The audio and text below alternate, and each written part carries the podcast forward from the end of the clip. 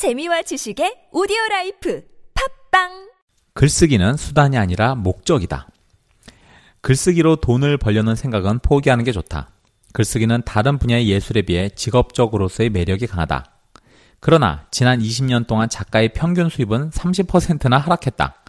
글을 쓰려는 사람 많지만 경제적 보상과 무관하게 글쓰기를 사랑하는 사람만이 오랫동안 글쓰기로 먹고 살 수 있다. 글쓰기로 많은 돈을 버는 경우도 있으나 그것은 결과일 뿐 목표는 아니다.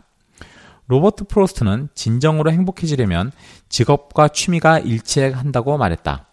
그야말로 놀면서 돈을 버는 경우다. 중요한 것은 의욕이다. 처음부터 끝까지 글쓰기를 사업으로 여겨야 한다. 직업적 작가는 책을 완성한 뒤에는 그것을 출판하기 위해 다방면으로 노력한다. 시장에서 유리한 점을 가진 사람들이 있는 것은 사실이다. 그런 사람들은 자신이 쓴 글 혹은 대필해 준 글을 가지고 친구나 친지를 끌어들여 비즈니스를 한다. 이런 식으로 화려하고 유망한 경력을 만들고 각광을 받으며 글쓰기로 큰 성공을 거둘 수도 있다. 행운은 큰 무기가 될 수 있다. 그런 운이 없다면 당신은 오로지 자신의 글로만 승부해야 한다. 당신이 가진 이야기와 당신이 받은 엄격, 엄격한 훈련이 결합되면 상당한 힘을 가지게 된다. 윌리엄 포크너가 1950년 노벨상 수상 연설에서 한 말을 유념하라.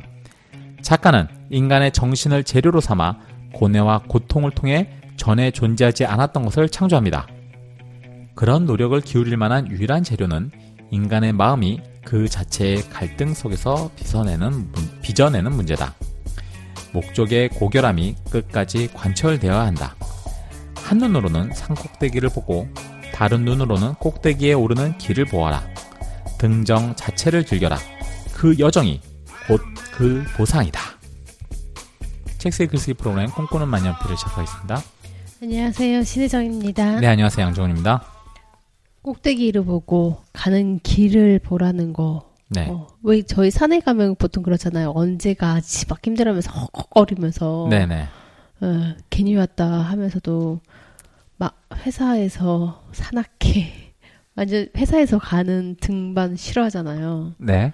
그래도 끝까지 가야 되는데 즐기지 못했던 게 기억이 나네요. 어, 그렇죠. 그럴 경우에는, 어, 목표만 사실 살아 있고 그 목적 자체는 좀 잃어버린 케이스가 되는 거죠. 그래서 아까 말한 그 여정이 보상이다. 이게 저니스트 리월드인가? 그래서 굉장히 어, 이렇게 유명한 문구였는데 그냥 가는 길 자체가 즐거운 뭐야? 글 쓰는 그 자체가 즐거우면 어, 어떤 작품을 내든 어떤 몰입을 하든 세상의 인정을 받든 또 받지 못하든 그런 거 그런 별도의 어, 나중에 일어난 어떤 결과일 뿐이고 충분히 가는 과정에서 보상을 받는다 이런 얘기가 되겠죠. 저희 팟캐스트 하는 거네요. 음, 어, 예, 비슷하죠. 네.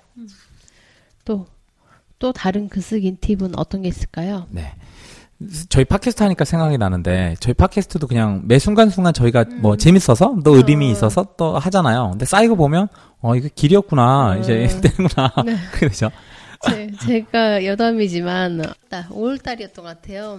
작년에 했던 걸 한 번 다 날렸거든요. 어, 그때 양코치님께도 말씀드렸는데 어, 예, 그랬었죠. 그 날려서 복구는 되지만은 그 복구 일요일 날 날려서 고객센터에 전화도 받지 않는 상태에서 이걸 어떻게 해야 되지? 그내 1년이 날라갔다라는 생각이 드는 거예요. 음, 음. 그게 아깝더라고요. 어. 그러니까 업로드 된 날짜가 진짜 한 한 주한 주였잖아요. 네, 그렇죠. 이게 아, 어느 한 순간에 딱 몰아서 해버리니까 그거를 볼 때 좀 슬펐어요. 어, 그런데 그런 건 있죠. 우리가 만든 결과물을 뒤돌아 봤을 때 그런 건 있지만, 그 자료를 날렸다 하더라도, 우리 이제 뭐 다시 복구시켰으니까 우리 얘기하지만, 자료를 날렸다 하더라도, 신혜영 작가님이 저같이 이 팟캐스트 했었던 시간들이 다시 날아가는 건 아니죠. 그렇죠. 네. 예, 어떻게 보면 이제 그런 의미로 이 여정을 그런 의미로 아마 이제 얘기를 같이 한 거겠죠. 네. 물론 그렇다고 이제 날리자는 얘기는 아니고, 그래서 주기적으로 백업 하자. 그렇죠. 결론으로, 네. 네. 날린 것도 하나의 여정이죠. 네. 산에 가다 보면 어, 어. 부를 수도 있죠. 어, 그렇죠. 네, 좋은 비유입니다. 네. 자, 여기 그 글쓰기 팁 중에 하나가 있는데, 음, 좌절에 익숙해질 것이라는 내용이 있습니다. 음, 오히려 글을 좀 쓰시는 분들이 오히려 이게 좀 약한데, 잘 못 쓰잖아요? 그러면, 어, 내가 이렇게 거절을 받지. 이게 힘든 게 당연하지. 이렇게 하는데, 잘 쓰시는 분들은 의외로 그 다음 단계로 나가는 단계거나, 혹은 출판사한테 거절 메일 당하면 굉장히 상처받는 케이스가 있어요. 아, 그렇죠. 내가 평소에 글 좀 썼는데. 그렇죠. 이제 뭐 그런 게 많아요. 그래서 제가 그런 비평가 혹은 출판사 혹은 주변 사람들의 어떤 시선들에 대해서 많이 이제 중반부터 겪는 내용이라 좀 팁으로 갖고 왔습니다. 자, 제목 좌절에 익숙해질 것. 물론 글은 지속적으로 써야 한다. 비평가들은 냉혹하게 짝이 없는 당신의 자아보다도 더 무자비한 눈길로 당신을 지켜볼 것이다. 오래전부터 당신이 고고하고 거만하다고 여겼던 친구들은 당신이 작가라고 공언하면 남몰래 가슴앓이를 할 것이다. 겉으로는 책을 내다니 잘 됐네 라고 말하겠지만 속으로는 질시에 못 견디며 당신에겐 그럴 만한 능력이 있을 리 없다고 굳게 믿을 것이다. 또 당신이 성공하면 이제부터 뭘할 건가 라고 물으면서 다시는 그런 성공을 거두지 못할 것이라고 생각할 것이다. 당신이 계속 성공하면 그들은 당신을 인정하지 않을 수 없게 된다. 그러나 당신 주변에 몰려드는 비평가와 평론가는 대부분 질투심에 가득한 사람들이다. 그들은 당신이 무능하다고 확신할 뿐 아니라 그런 측면을 낱낱이 파헤치고 널리 퍼뜨리려 한다. 모든 예술 가운데 가장 어려운 것은 글쓰기다. 공연 예술이 아니기 때문에 관객들에게 당신이 하는 일을 생생하게 보여줄 수도 없다. 그저 흰 종이에 검은 글씨가 있는 것이다. 그림이나 건축처럼 겉모습이 아름답지도 않다. 마음만 먹으면 누구나 할 수 있는 일이라고 생각하기 때문에 별로 내세울 것도 없다. 글쓰기는 고독한 일이다. 그러니 올빼미와 고양이라는 영화에서 조지 시걸의 작중인물인 뉴욕의 작가가 한 말도 충분히 이해가 간다. 그는 휴대용 타자기를 센트럴 파크 가, 센트럴 파크로 가져가서 언덕 아래로 내던지며 이렇게 말했다. 이 빌어먹을 일 때문에 죽을 지경이군. 그래도 작가가 되고 싶은가? 그렇다면 의미 있는 창조에 반드시 수반되게, 수반되게 마련인 좌절을 기꺼이 감내해야 한다. 좌절. 네. 연관에서 실패도 하나 더 있습니다. 제목이 실패는 필수 코스입니다. 실패는 보람이 있어야 한다. 훈련 과정에서 실패는 필수 코스다. 실패는 성공보다 더 많은 가르침을 준다. 관역을 잘 겨냥해도 화살은 빗나갈 수 있는 법이다. 겨냥 자체를 승리로 생각하자. 칠판에 글을 써서 발표해보자. 선생님이 좋아할지도 모르고 좋아하지 않을지도 모른다. 그런 것에 개의치 말고 지속적으로 글을 써서 발표해보라. 당신의 목적은 반 친구들에게 즐거움을 주는 데 있다. 실패는 선택사항이 아니다라는 옛말 있지만 예술에는 해당되지 않는다. 글쓰기는 서핑과 같다. 먼저 물에 빠지는 법부터 배워야 한다. 진짜 실패는 아예 일어서려, 일어서려 하지 않는 것이다. 실패를 두려워하면 안 된다. 네. 좌절과 실패가 같은 단어이면서도 조금 다른 느낌이네요. 저는 이 두 개를 읽으면서 저는 운동이 떠올랐어요. 아, 어, 뭐냐면 저는 나름대로 잘한다고 생각하고 열심히 이렇게 수준은 가면 사람들이 오 그래 너 몸 튼튼하고 뭐 많이 하고 좋겠다. 하지만 속으로는 뭐씨 얼마나 하는 보자. 뭐 나이는 먹고서. 이럴 수도 있거든요. 더 무서운 건요 전문가들하고 같이 운동할 때. 아, 그 자세 삐뚤어졌는데 자세 안 나오는데 뭐지 계속 아, 얘뭐 티도 안 나고 그렇다고 요 프로 선수가 되는 것도 아닌데 뭐 이렇잖아요. 실패도 사실은 마찬가지인 거예요. 뭐냐면 어, 우리가 그 얘기를 하는데 진짜 실패는 아예 그 체육관에 안 가는 거거든요. 제가 생각하는 거는. 아까 서핑과 같다고 했잖아요. 어, 만약에 이제 권투를 한다. 그러면 때리는 법보다는요. 사실은 내가 맞는 법, 막는 법. 그 막는 맞는 것도 기술이 있- 있는 거 아세요? 어, 맞을 때도 그냥 힘을 주고 완전히 이제 대, 들이대서 맞으면 저희가 카운터라고 해서 힘을 더 받아요. 음. 충격을. 그런데 상대방이 나를 치려고 하면 이렇게 거기에서 살짝 맞아주면서 비껴나가면 오히려 충격이 줄어들거든요. 아, 흘리는 거죠. 그러니까 맞, 어. 맞더라도. 그러니까 우리가 모르는 사람들이 막 그냥 뭐 무식하게 막 버티면서 맞는데 사실은 맞는 것도 요령이 있거든요. 그런데 진짜 실패는 이제 안 가서 맞는 것도 못 배우는 거죠. 네. 그래서 17대 1이 가능한 게 마저도 비껴 맞아서 그런 거군요. 저는 17대 1까지 싸운 걸 실제로 본 적은 없어서 아, 모르겠는데 정말 프로 선수라면 왜냐하면 주먹이 보이니까. 네.